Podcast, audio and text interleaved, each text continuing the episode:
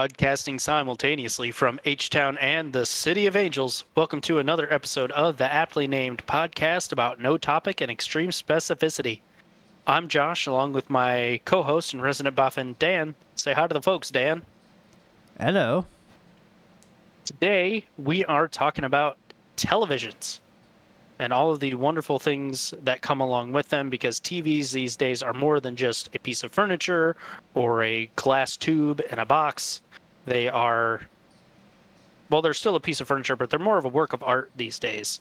Um, so Dan, do you wanna you wanna take us away? Yeah. So I guess first off, televisions are complicated. There are lots of brands. There are lots of sizes. There are lots of models and classes.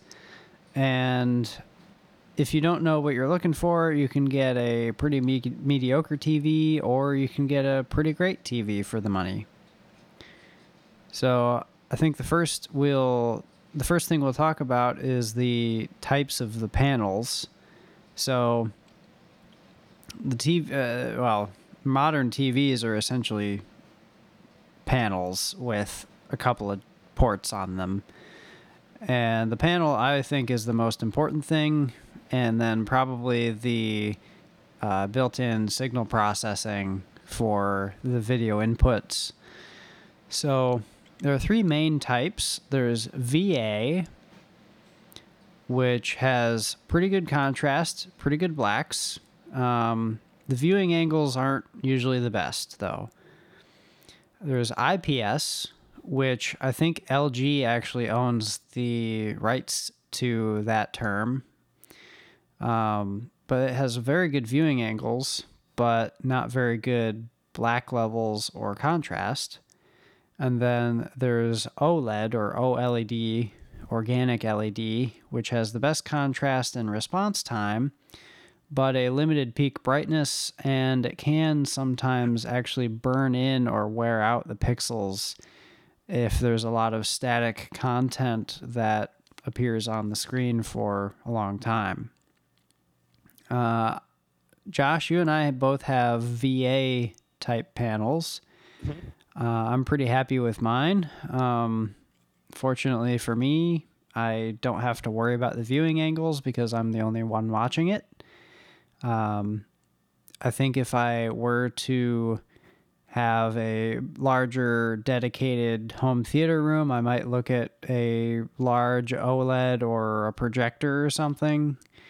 Uh, but overall, I've been very happy with my 2018 TCL 6 series. Um, and then you just got a Hisense A6G, I think it was. Yeah, um, yeah, that's the one and like I said, both of them are VA panels. Uh, yours is a little bit bigger than mine. Mine's a 55, and yours is a 60. They're both, you know, pretty reasonable sizes for most people, I would say. Mm-hmm. They're both 4K resolution. Um, mine would have a little better contrast and, and black level because it has what's called full array local dimming or FALD. So essentially, um, the VA panels have a, a matrix or a screen of pixels that change colors, and then they have a backlight behind it. With full array local dimming, there are specific zones for the backlight that can dim themselves or brighten themselves depending on what content is on screen. So if you have a really high contrast image with like a sun in an upper corner and then you know a dark area the opposite corner it can actually make the specific zone around the sun really bright and the rest of the screen relatively dark. So i really enjoy the contrast and the high brightness level. Uh, it's to the point where if i'm you know watching planet earth or or something like that and there's a uh, really bright scene with a sun in it, I actually have to kind of squint because it's so bright. It's like a flashlight, um, which I enjoy. That's something that a projector or an OLED would struggle to give you, uh, but I really like that kind of thing. Um, when I'm watching widescreen content, I'm really happy with the black levels. So the black bars above and below the image aren't, you know, gray. They're actually black. Uh, is it pretty good on yours, Josh? I was I was gonna say, um, you know, making the switch from my old TV was an IPS panel, uh, and and now I have the VA panel. I actually specifically bought the 60 inch model of this TV because pretty much every other size of this TV uses an IPS panel. But for whatever reason, Hisense decided to make the 60 inch with a VA panel. Not really sure why they decided to do that. Um, but it works out for me because I get a bigger TV and a better panel. Um, but I've noticed um, the blacks are a lot. They don't have the, I believe they call it black banding or color banding, where you get like you know you can see the different like colors or like the blacks kind of look a little pixely with like some of it's black and then others is kind of just like a really dark gray um, but i don't i don't really notice that anymore on this tv the blacks are you know true blacks um, and the the picture is a lot crisper and better because of the higher contrast. Uh, like you said, the lower viewing angle isn't really that big of an issue because it's usually just you know me and Tara just sitting on the couch right in front of the TV watching the TV, not you know, and even you know from the kitchen, which I can still see the TV from the kitchen, I don't really notice that much of a difference. So the viewing angle really isn't that bad. Yeah, I think the panel on mine was relatively bad for viewing angles. Once you get off axis, the colors really start to change. Um, but it's not a big deal for me. Uh, but one, I'm actually. What, what was that, Dan? Uh, one thing I have noticed on mine is that it does have some issues with color banding and color consistency. So if you have like a solid white screen, it almost looks like it's dirty even though it's not. Um, and that's just because like the the color and the backlighting is not perfectly consistent across the whole screen. So there's like areas that are slightly grayer than others, and then uh, I have seen some issues with like color gradients. Like if you have a very fine delineation between lots of different colors, um, which on 4K HDR content, there are, you know, there's a huge number of colors in between two major colors, if that makes any sense. So that gradient is very fine resolution, and this panel sometimes struggles with that a little bit, and I start to see some some uh, some little banding, or I see some some uh, backlight zone bloom sometimes too. But uh, overall, I'm still pretty darn happy with it. Um, in 2019, it was a $500 TV, and I would say it's, it's still pretty well worth it to me. Uh, I would look at uh, updating some of the features though, like uh, auto low latency mode, which we were just talking about. Uh, that's really nice when you have a game console or a PC hooked up and the TV automatically senses when you're playing a game and it switches the panel over to game mode, which has a lower input latency. So that's like the amount of time between when you hit a button on your controller and you see it actually happen on the screen. It kind of bypasses some of the computing that the TV does and puts out the image more directly and more quickly. That would be nice to have. I do have to manually switch to game mode on my on my TV, uh, which can be kind of annoying. But uh, there's also um, uh, HDMI 2.1, which is a current um, version of HDMI which allows for higher refresh rates and variable refresh rate.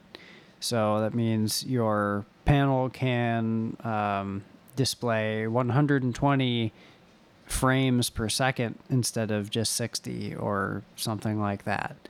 Uh, variable refresh rate really only comes into play when you're gaming again, uh, and you have to have a compatible console or PC to be able to support that. But it essentially lets the the console or the PC tell the display how fast it needs to refresh every second.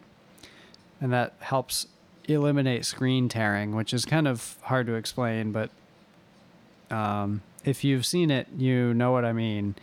It's basically like horizontal sections of the screen become, uh, you know, misaligned from each other, and it starts to just really become distracting if you've got something that tears a lot.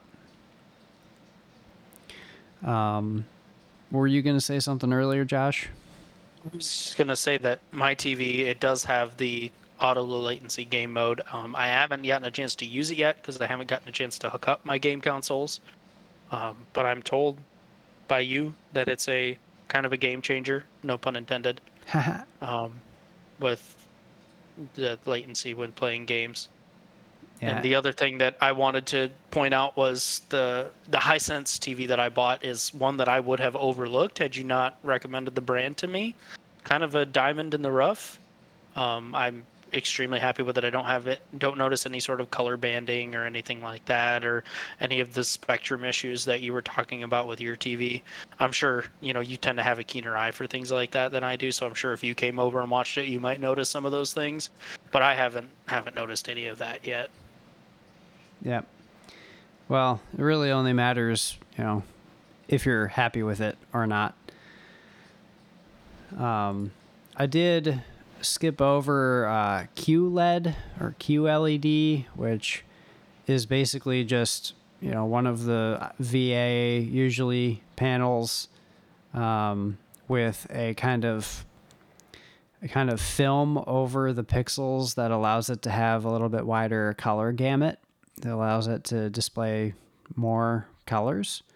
Um, it's not really that special. It's pretty common now, um, but it is something to consider.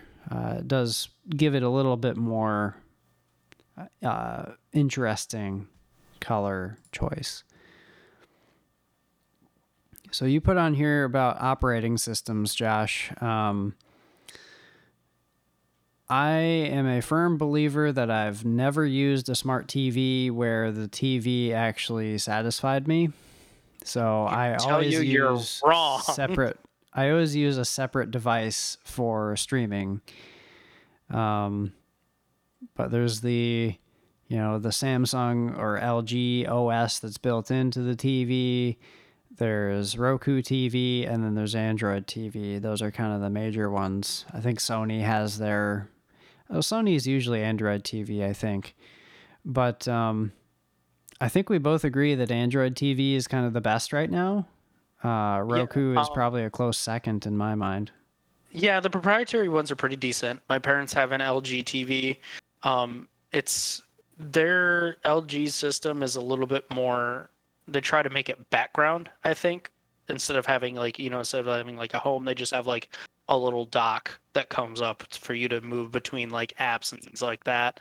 Uh, the Roku is good and it's you know it's got all the pretty much all the apps that you could want or anything like that. But as you pointed out when we were originally talking about this um, dan is that roku can be a little bit laggy sometimes. It's not super responsive. You know you you hit the button on the remote you wait you know a couple of seconds and then it finally moves over and does what you want it to do.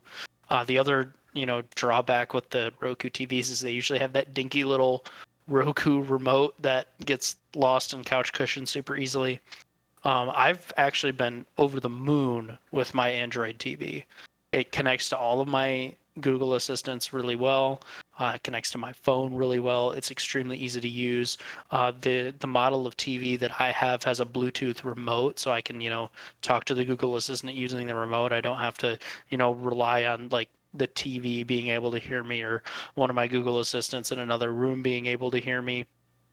It's extremely responsive between the remote and the system as well as you know moving through the different apps. They all work incredibly well. You know the netflix app on the roku was kind of kind of cloggy kind of just kind of moved kind of sluggishly whereas on the android tv it it moves quick. It you know you hit a button it goes exactly to what you want it to do uh, the other thing that's cool is you know being able to tell your tv just to play house of cards and it just does it you don't have to you know turn the TV on and then go to Netflix and then find House of Cards and hit play.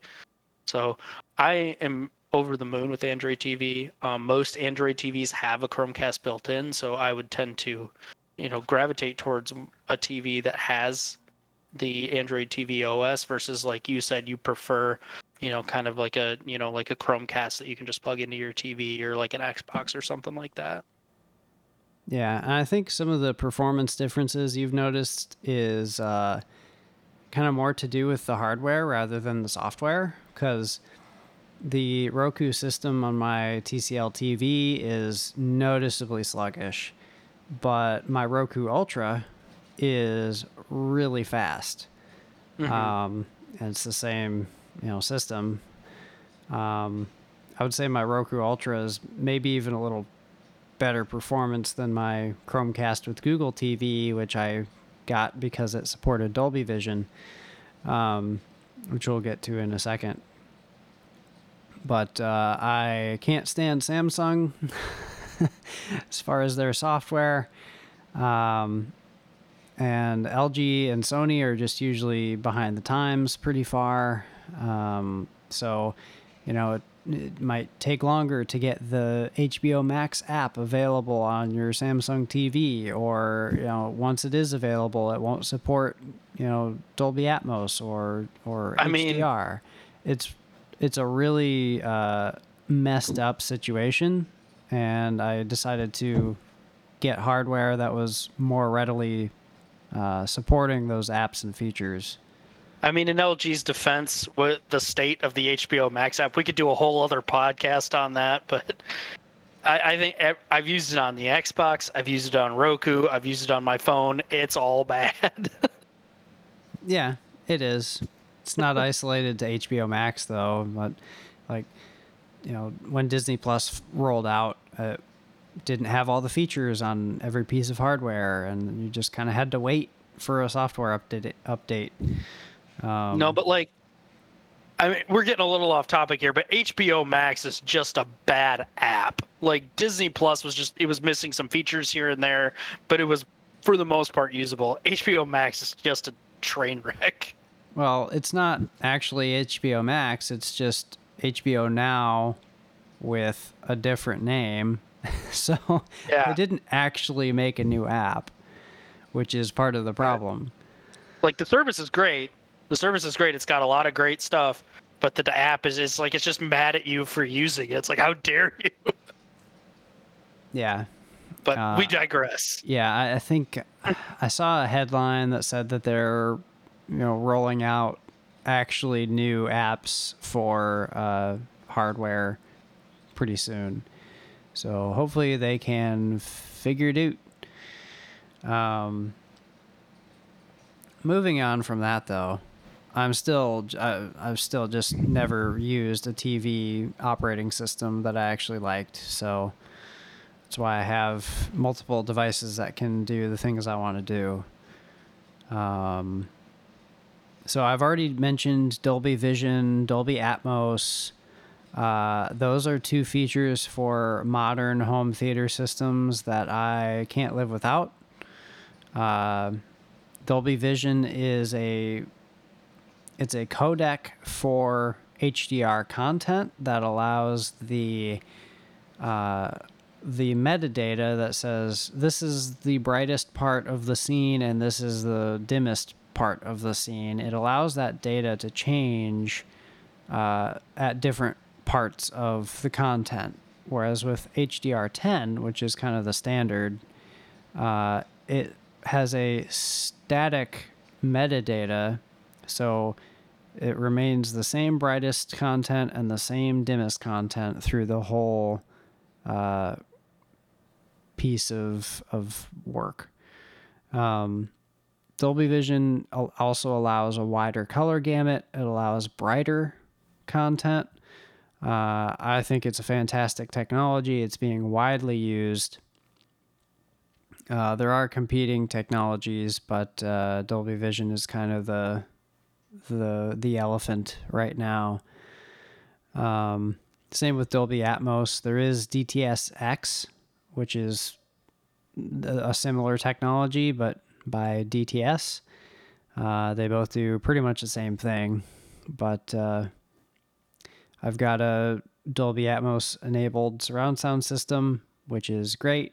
And I have a Dolby Vision enabled TV, which is great. And I don't think I could go without either of those in the future now.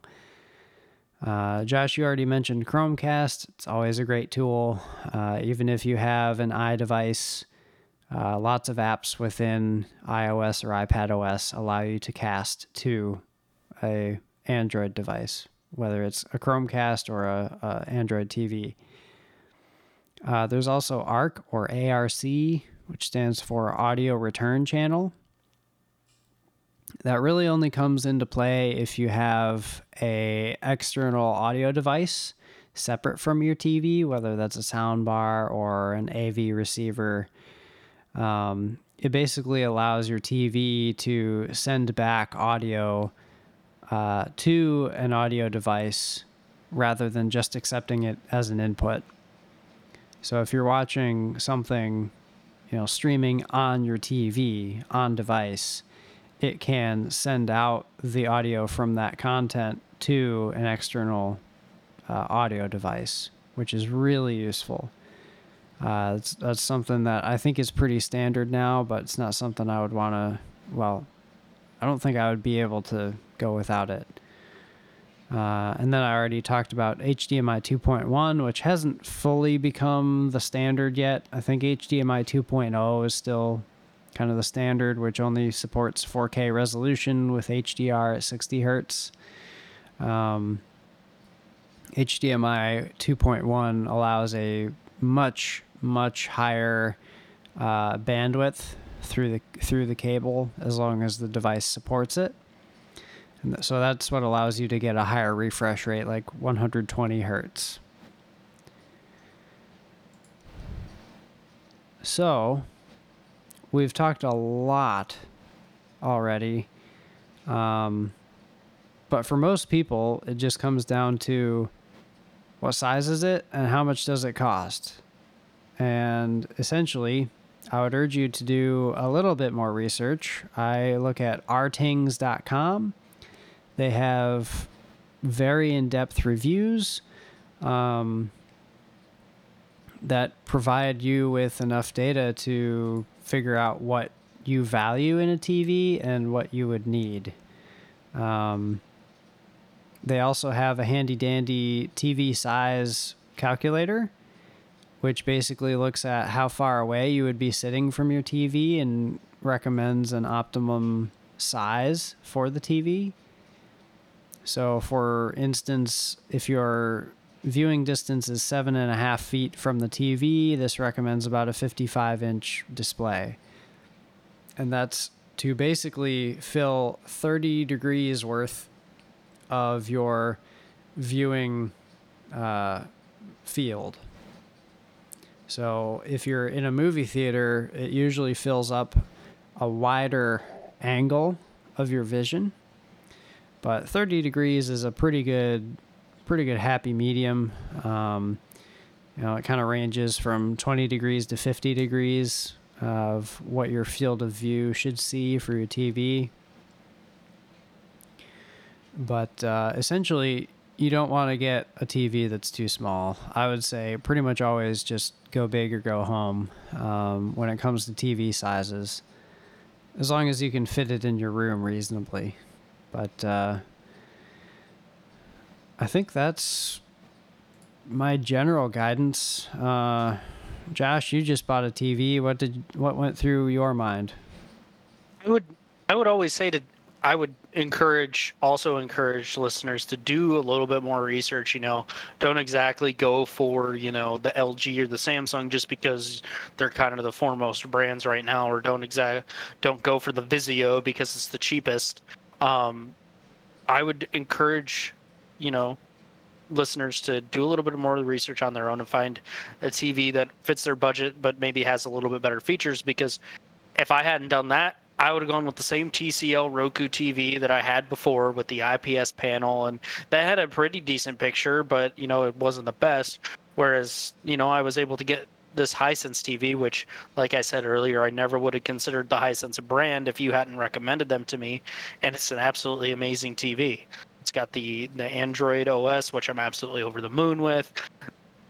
It has basically no bezel on the sides or the top, which is really nice. Like I never really thought about the bezel on a TV or a monitor before until, you know, I pretty much didn't have one and thought, wow, this is actually, you know, really nice. Um, so it, it was a bit of a diamond in the rough. It was about the same size as the other TV that I was going to buy, but has way better features. So it, it pays to do your research for sure. Yeah, don't just run out and buy the cheap LG or the cheap Samsung because they're not that great. Um, you know, the higher end Samsung or the higher end LG, yeah, they're fantastic. But if you're looking for a cheap TV, you know, maybe $500 and below, there are so many better options from brands like TCL or Hisense or uh, probably Vizio. Uh, yeah, at at that that, price. price point with the LG and the Samsung, you're paying for the brand. yeah, they're not they're not really worth it. No, they're not. But uh, you are starting to see some 8K options, which just means you know there's about 8,000 pixels wide. Um, I don't think we're there yet. Uh, it took me a little while to hop on the 4K train, but uh, we're at the point where 4K is the standard. I wouldn't go below 4K. There's good amount of content and selection for content that uh, would deliver you an adequate experience. And even if you're watching, you know, standard definition or 1080p content, it still looks better on a 4K display. So keep that in mind. But 8K is something that will be standard in the future, I'm sure. But uh, I'm not there yet. Um, HDMI 2.1 pretty much allowed us to be able to run 8K content, but uh, the amount of bandwidth is huge for an 8K picture to be displayed on one of those. Um, and also, your TV would need to be really large for you to notice any significant benefits. If you're talking about pixel density, you would want, you know, a very big TV. Well, that and 4K content is still relatively new. Like I don't even know that we're that you know content creators are to the point of 8K yet. So Yeah, I mean, content creators are probably recording at 8K, but they're not mastering at 8K, and they're certainly not distributing at 8K. They're, you know, mastering at 6K or, or 4K, and then distributing at 4K or 1080p. So right. Oh, definitely something that'll come into play in the future. But uh, you know, for now, if you want to future-proof yourself a little bit, um, you could go with something that has HDMI 2.1 and uh, enhanced audio return channel, and that should give you pretty solid features. And for sure, make sure it has the the Dolby suite of Dolby Vision and Dolby Atmos. Uh, if you're an enthusiast, if, you don't care, then get the biggest one you can, I guess. size matters. For sure, size does matter. Uh, I don't really have have anything else, Josh. Uh, did you have anything else? Nope. On that bombshell, I believe it is time to end. All right. Well, have fun and uh, go watch some TV, I guess. Have a good one, folks.